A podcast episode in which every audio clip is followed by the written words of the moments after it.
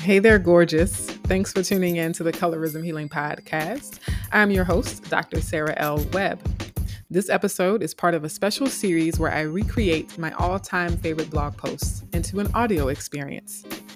If what you hear resonates in any way, be sure to share the link and leave a review on Apple Podcasts to help bring greater awareness to more people around the world.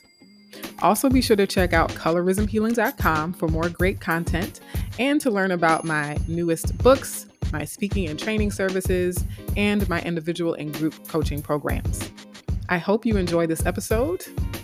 Much love.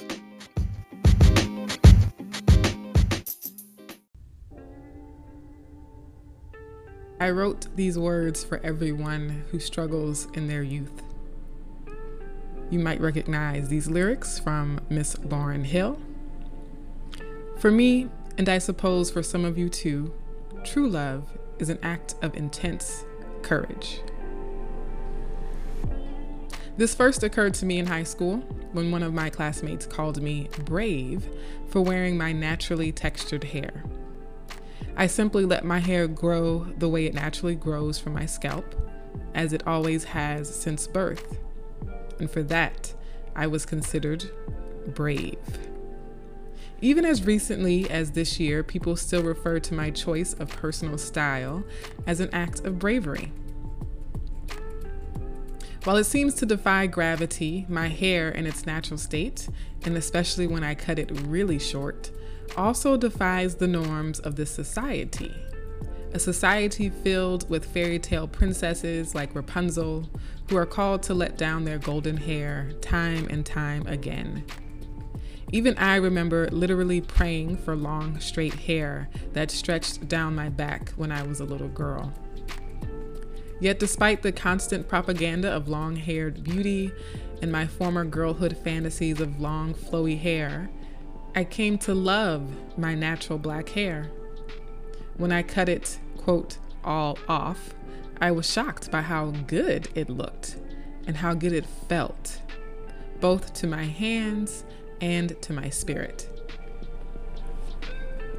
But no matter how much we like what we see in the mirror, we are constantly confronted with the reality that the world does not reflect us. Anyone who dares defy social norms is bound to suffer social punishment. So we must ask ourselves every day whether or not it's worth the trouble. Is my very short, natural hair worth the puzzled looks, stares, smirks, speculations about my sexuality, mistakes regarding my gender? Mommy, is that a girl or a boy? Or, yes, sir, I'm, I'm sorry, ma'am. Interrogations why don't you let your hair grow out? Or, you sure you want it that short? Like a man? Why you want to do that? Rejection, guffaws, the risk of not looking the part for the job, being dismissed as militant, being told your hair, the way it naturally grows from your scalp, is just a misguided political statement. It seems as if black girls and black women make a political statement every time we wake up just by existing in a world that doesn't seem to care whether or not we do, are just being overlooked, ignored, invisible. In addition to natural hair, my personal style, especially throughout high school and college, often consisted of eclectic combinations of clothes, skirts over jeans, dresses over pants, mixed matched prints, mixed matched earrings, loud colors, layers of secondhand pieces. I remember days when I'd pause at the door, my hand hovering over the knob, and I'd have to choose. Do I want to do this? Do I want to go out into the world in this conspicuous, quirky expression of myself? Is it worth having derogatory statements thrown at me from a third story balcony? That really happened, by the way. But of course, the offenders were literally hiding behind a curtain the whole time.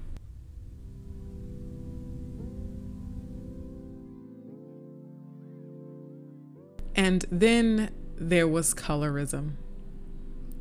This issue may seem most acute when we are young.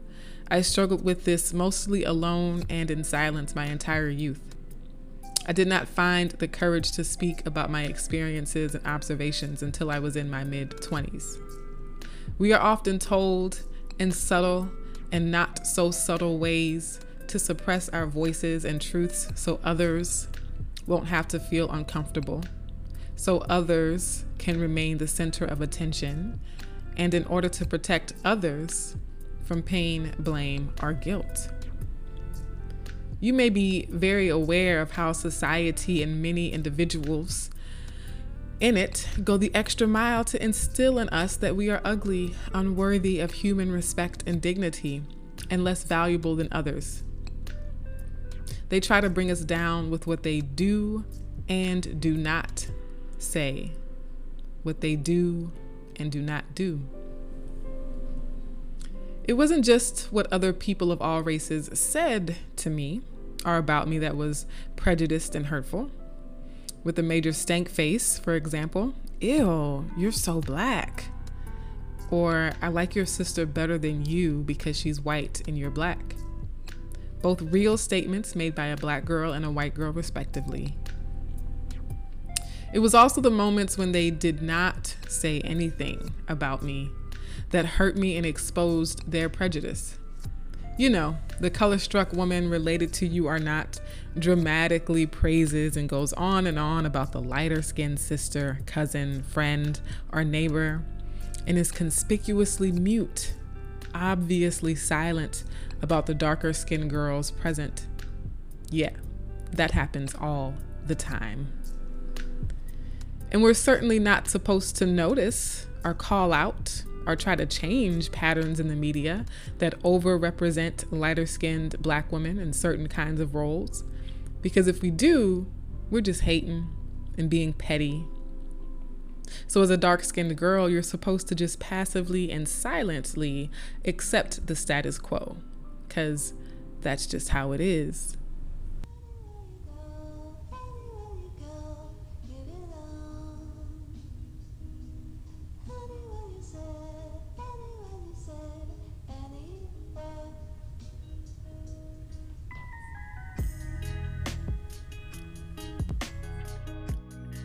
But brave love compels us to speak our truths and stand up for the causes we believe in, no matter how others might respond.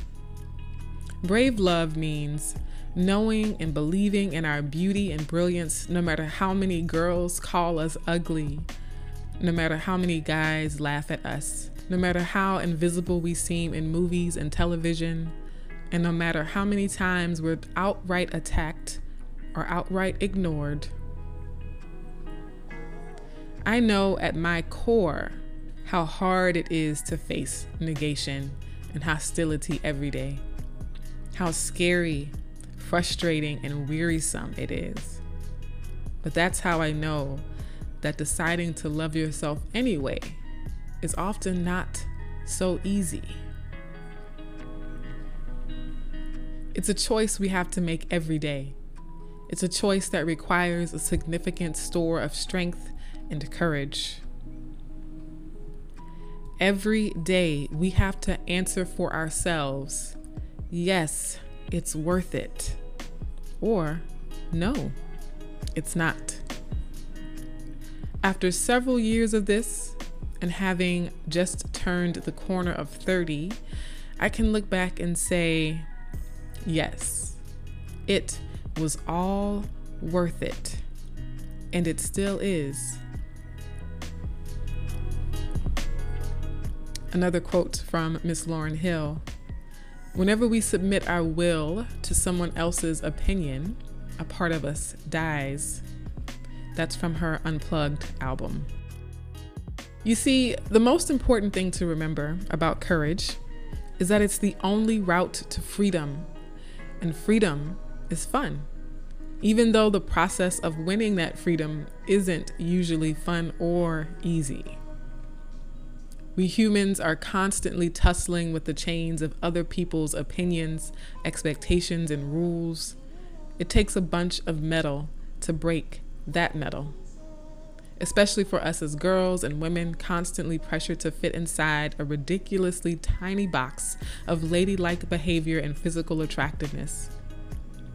Out of fear, many of us go to great lengths to fit inside that small container, usually cutting off significant parts of ourselves so that we take up less space. I get out. I get out of all your boxes. I get out. You can't hold me in these chains. I'll get out. Yes, another one from Miss Lauryn Hill's Unplugged album. So I empathize with the girl who really wants to experiment with short hair, but is too afraid or anxious about it. Or the young woman who wants to try a brightly colored print, but doesn't dare stand out in that way. Or the girl who doesn't want to wear heels, but believe she has to in order to become a woman. Or the young woman who's nervous about standing up to the guys or girls trying to tear her down I see you. And I see myself in you. Everything I do now as an adult is for you. And for that younger version of myself that travels through time to check on me every so often.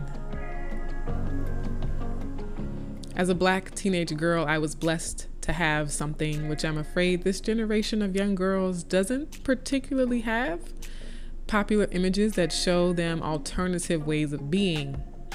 I was fortunate to grow up in the neo soul era. People compared me to India.Arie before I even knew who she was. Erykah Badu quickly became an idol. Angie Stone and Jill Scott graced TV screens, airwaves, and magazine pages all the time back then. And even though they came before the neo soul era, I really can't say enough about Zhané. It's a groove thing. I've benefited tremendously from having the neo soul wave swell during my adolescence. And though that wave was eventually crashed, its effects had already been deeply planted in my psyche and spirit. I often tell folks that a VHS of Lauryn Hill's MTV2 Unplugged recording helped get me through my senior year of high school. I'd watch or listen every morning before leaving the house. She spoke to me like no one and nothing else at the time. Today, it seems these type of women are completely marginalized in the media. Even so, I'm encouraged because I continue to witness the bravery of young girls and young women who dare to be themselves in a society that relentlessly disavows their minds, spirits, bodies, and identities. I witnessed them loving themselves, but also loving and supporting each other. That's the double helix of brave love. Loving yourself as you are and loving others as they are. Knowing that igniting another fire doesn't extinguish your own.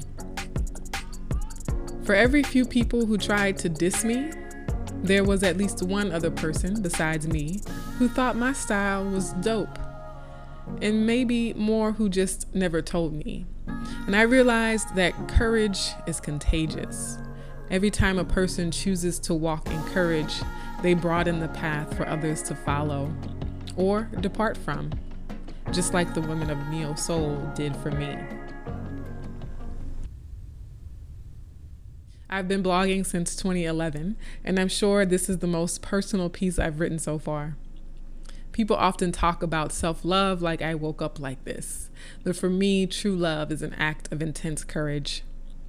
On some level, I wanted to share this because of the women who call me brave, strong, confident, etc.